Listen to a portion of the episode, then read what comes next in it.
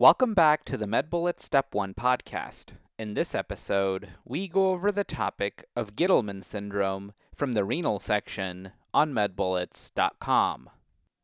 Let's start this episode with a clinical snapshot.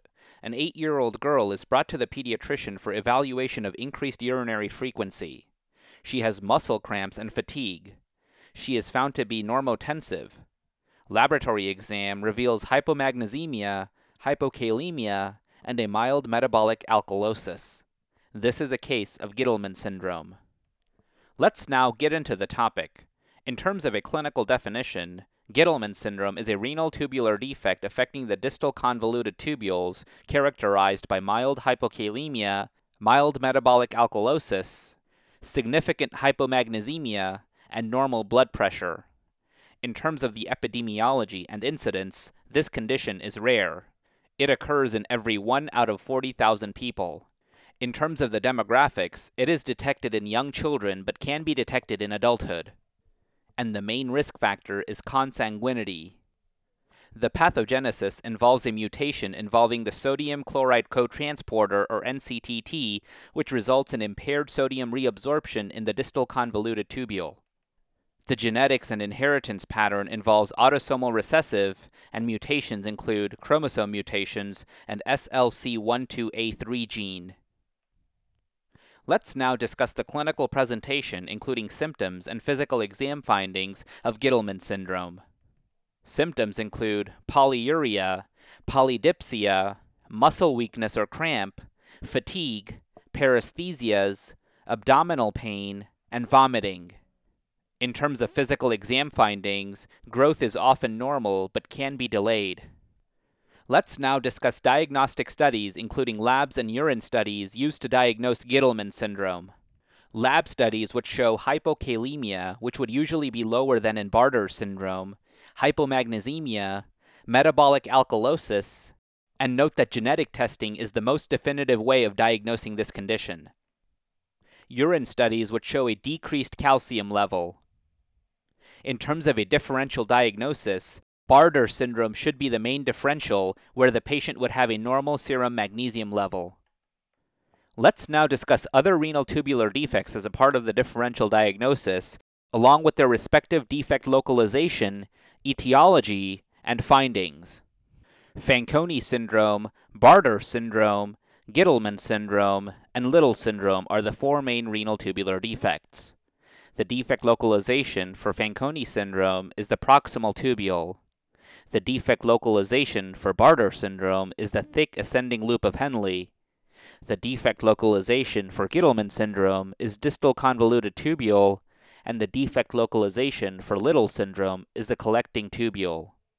The etiology of Fanconi syndrome are the following: Wilson disease, tyrosinemia, cystinosis, multiple myeloma, galactosemia, mitochondrial myopathies, medications including aminoglycosides, cisplatin, iphosphamide, and valproic acid, along with heavy metals including mercury and lead. The etiology of Bartter syndrome is autosomal recessive mutation involving the N K C C two cotransporter. The etiology of Gitelman syndrome is autosomal recessive mutation involving the N A C L cotransporter, and the etiology of Liddle syndrome is autosomal dominant mutation leading to increased activity of epithelial sodium channel, or E N A C. The clinical findings of Fanconi syndrome are the following: hypophosphatemia, aminoaciduria, renal glycosuria, tubular proteinuria, and proximal renal tubular acidosis. The clinical findings of Bartter syndrome are the following: hypokalemia, hypochloremia, metabolic alkalosis, normotension, and elevated plasma renin level. The findings of Gitelman syndrome are hypokalemia, hypochloremia, metabolic alkalosis, hypomagnesemia, hypocalciuria, and normotension. And finally, the findings of Liddle syndrome are the following: hypertension, hypokalemia, and metabolic alkalosis. Let's now discuss the treatment of Gitelman syndrome. Conservative treatment involves optimizing electrolytes with diet or supplements. The indications of this are for those with hypokalemia or hypomagnesemia.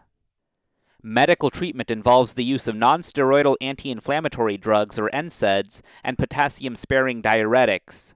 The indications of N SAIDs are for patients who require medical therapy beyond dietary supplements. These drugs include indomethacin and celecoxib. Potassium-sparing diuretics are indicated to treat hypokalemia and metabolic alkalosis. Drugs in this category include amiloride and eplerenone. And finally, in terms of complications of Gitelman syndrome, the two main complications are cardiac arrhythmia due to hypomagnesemia and hypokalemia, and chondrocalcinosis. Okay, so now that we've gone over the major points about this topic, let's go over a few questions to apply the information and get a sense of how this topic has been tested on past exams. First question. An eleven-year-old boy presents to his pediatrician with muscle cramps and fatigue that have progressively worsened over the past year. His mom says that he has always had occasional symptoms including abdominal pain, muscle weakness, and mild paresthesias. However, since starting middle school, these symptoms have started interfering with his daily activities. In addition, the boy complains that he has been needing to use the restroom a lot, which is annoying since he has to ask for permission to leave class every time. Labs are obtained showing hypokalemia, hypochloremia, metabolic alkalosis, hypomagnesemia, and hypocalciuria. The most likely cause of this patient's symptoms involves a protein that binds which of the following drugs? one. Amiloride, two. Furosemide, three. Hydrochlorothiazide, four. Mannitol, or five. Spironolactone.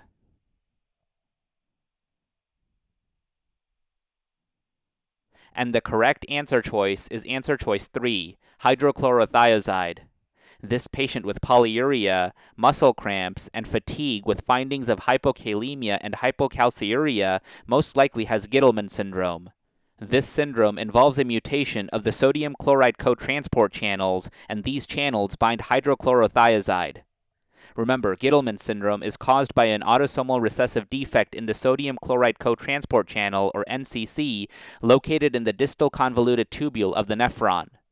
Defects in this channel therefore lead to impaired fluid reabsorption and result in polyuria starting at a young age. Furthermore, since more fluid is presented to the collecting duct, a potassium and acid-wasting segment, patients also present with hypokalemia and metabolic alkalosis. Aberrant magnesium handling by the kidney also leads to hypomagnesemia in this disorder. Finally, transcellular sodium-calcium exchange is potentiated by this defect leading to hypocalciuria. Let's now review the incorrect answer choices. Answer choice one, amiloride, binds to epithelial sodium channels, or E N A C, located in the collecting duct. A mutation in this channel leads to Liddle syndrome, which presents with hypertension. Answer choice two, furosemide, binds to the sodium-potassium chloride triple transporters, or N K C C, located in the loop of Henle. A mutation in this channel leads to Bartter syndrome, which would present with hypercalciuria due to defective paracellular calcium reabsorption. Answer choice four, mannitol, is an osmotic diuretic that primarily works in the proximal convoluted tubule. Defects in this segment can lead to Fanconi syndrome that presents with amino aciduria. And finally, answer choice five, spironolactone, binds to aldosterone receptors in the collecting duct. Mutations in this protein can lead to mineralocorticoid insensitivity that would present with hyperkalemia. In summary, Gitelman syndrome is caused by a mutation to sodium chloride transporters located in the distal convoluted tubule. Next question. A ten-year-old boy is brought to a new pediatrician for evaluation after his family moved to a new state. On presentation, he is found to be fifth percentile in both height and weight, but is otherwise normal in his physical and cognitive development. His parents say that he occasionally complains of muscle weakness and abdominal pain, but has never been diagnosed with any diseases. His only complaint currently is that he has to wake up several times during the night in order to urinate. A metabolic panel is obtained with the following results. Serum chloride level is eighty-seven milliequivalents per liter. The serum potassium level is two point eight milliequivalents per liter, the bicarbonate level is thirty-five milliequivalents per liter, and the magnesium level is zero point nine milliequivalents per liter. A twenty-four hour urine study is also performed showing the following. The urine calcium level is twenty-eight milligrams, where the normal reference range is one hundred to three hundred milligrams. Which of the following proteins is most likely mutated in this patient? one. The C T N S channel. two. The ENaC channel. three. The GLUT four channel. four. The N C C cotransporter. Or five. The N K C C two cotransporter.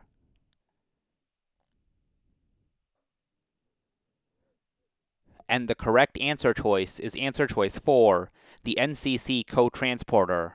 This patient presenting with short stature, muscle weakness, abdominal pain, and polyuria, who is found to have hypomagnesemia, hypocalciuria, hypokalemia, and hypochloremic metabolic alkalosis, most likely has Gitelman syndrome. This disease is caused by a mutation in the N C C cotransporter, also known as N C C, N C C T, or the NaCl cotransporter.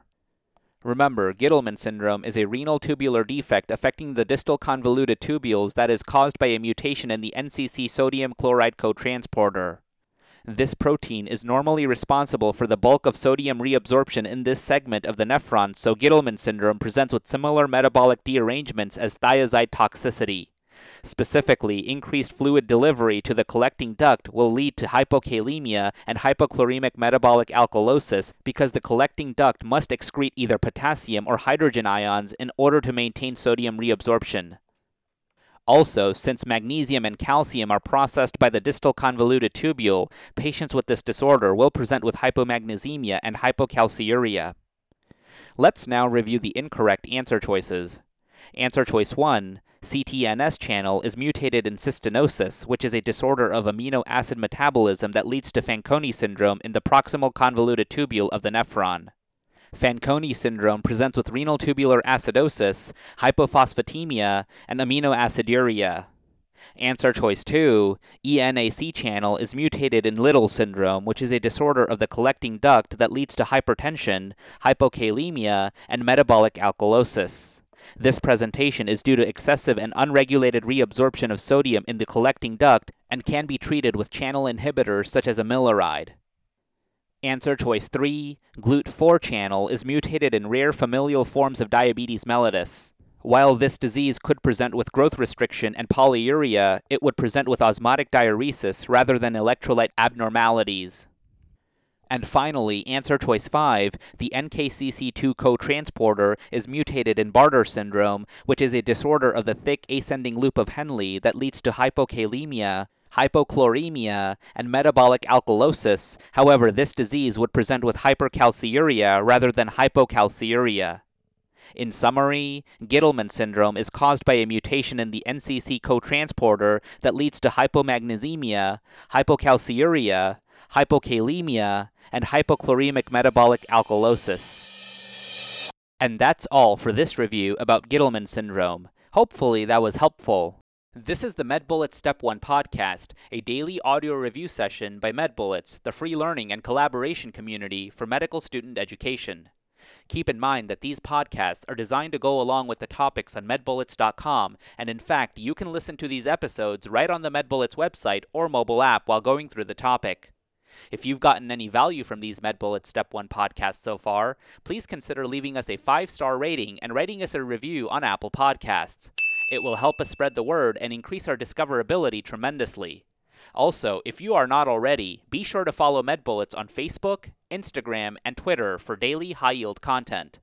Thanks for tuning in. We'll see you all tomorrow, right here on the MedBullets Step one podcast.